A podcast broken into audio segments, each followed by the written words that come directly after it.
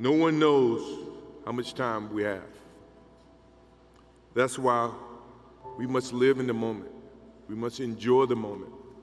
We must reach and see and spend as much time as we can with our families and friends and the people that we absolutely love.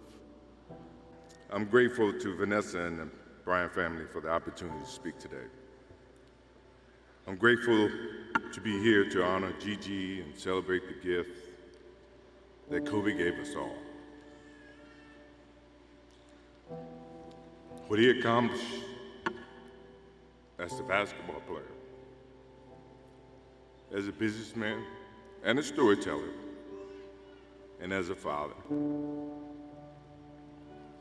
In the game of basketball, in life, as a parent, Kobe left nothing in the tank. He left it all on the floor. Maybe it surprised people that Kobe and I were very close friends, but we were very close friends. Kobe was my dear friend. He was like a little brother. Everyone always wanted to talk about the comparisons between he and I. I just wanted to talk about Kobe. You know, all of us have brothers and sisters, little brothers, little sisters who, for whatever reason, always tend to get in your stuff, your closet, your shoes, everything. It was a nuisance, if I can say that word. But that nuisance turned into love over a period of time, just because the admiration that they had for you as big brothers or big sisters. The questions, they're wanting to know every little detail about life that they were about to embark on. He used to call me, text me, 11:30, 2:30, 3 o'clock in the morning,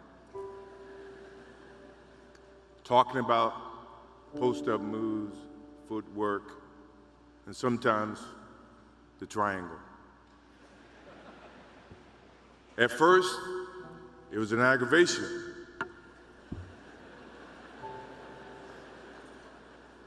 But it, then it turned into a certain passion. This kid had passion like you would never know. And it's, a, it's an amazing thing about passion. If you love something, if you have a strong passion for something, you would go to the extreme to try to understand or try to get it. Either ice cream, cokes, hamburgers, whatever you have a love for. If you have to walk, you would go get it. If you have to beg someone, you would go get it. What Kobe Bryant was to me was the inspiration that someone truly cared about the way I either I played the game or the way that he wanted to play the game. He wanted to be the best basketball player that he could be. And as I got to know him, I wanted to be the best big brother that I could be. To do that, you had to put up with the aggravation, the late night calls, or the dumb questions. I took great pride as I got to know Kobe Bryant that he was just trying to be a better person, a better basketball player. We talked about business. We talked about family. We talked about everything. And he was just trying to be a better person. Now he's got me. I'll have to look at another crime meme for the next I told my wife I wasn't going to do this because I didn't want to see that for the next three or four years. That is what Kobe Bryant does to me. I'm pretty sure Vanessa and his friends all can say the same thing. He knows how to get to you in a way that affects you personally, even though if he's being a pain in the ass. But it, he always, you ever have a sense of love for him, and the way that he can bring out the best in you. Kobe gave every last ounce of himself to whatever he was doing.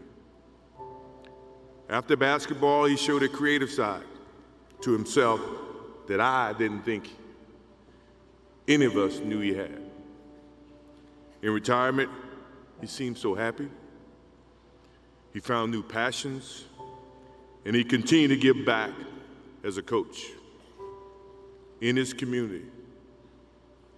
More importantly, he was an amazing dad, amazing husband, who dedicated himself to his family and who loved his daughters with all his heart. Kobe never left anything on the court.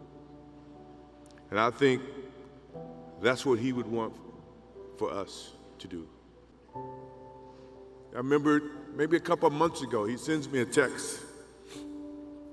And he's saying, I'm trying to teach my daughter some moves. And I don't know what I was thinking or what I was working on. But what would you what were you thinking about when you were trying to, as you were growing up, trying to work on your moves? I said, What age? He says, 12. I said, 12, I was trying to play baseball. he sends me a text back saying, laughing my ass off. And this was at 2 o'clock in the morning. But the thing about him was we could talk about anything that related to basketball, but we can talk about anything that related to life. And we, as we grow up in life, rarely have friends that we can have conversations like that. Well, it's even rare when you can grow up against adversaries and have conversations like that. I went and saw Phil Jackson in 1999 or maybe 2000. I don't know when Phil was here in LA. And I walk in and Kobe's sitting there. And the first thing, I'm in a suit. First thing Kobe said, Did you bring your shoes?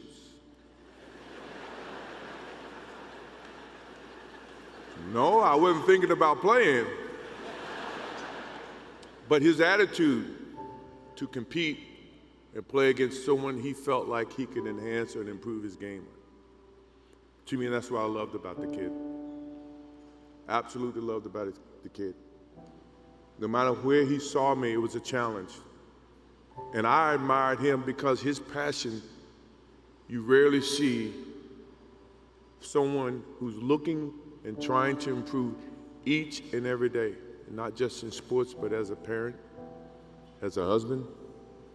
I am inspired by what he's done and what he shared with Vanessa and what he's shared with his kids. I have a daughter who is 30 who just I became a grandparent. And I have two twins. I have twins at six.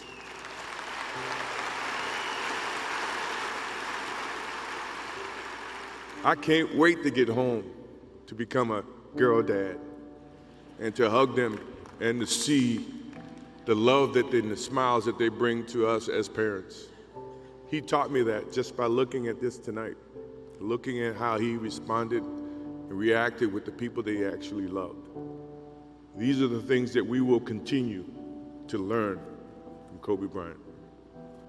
To live in the moment means to enjoy each and every one that we come in contact with. When Kobe Bryant died, a piece of me died. And as I look in this arena and across the globe, a piece of you died, or else you wouldn't be here. Those are the memories that we have to live with and we learn from.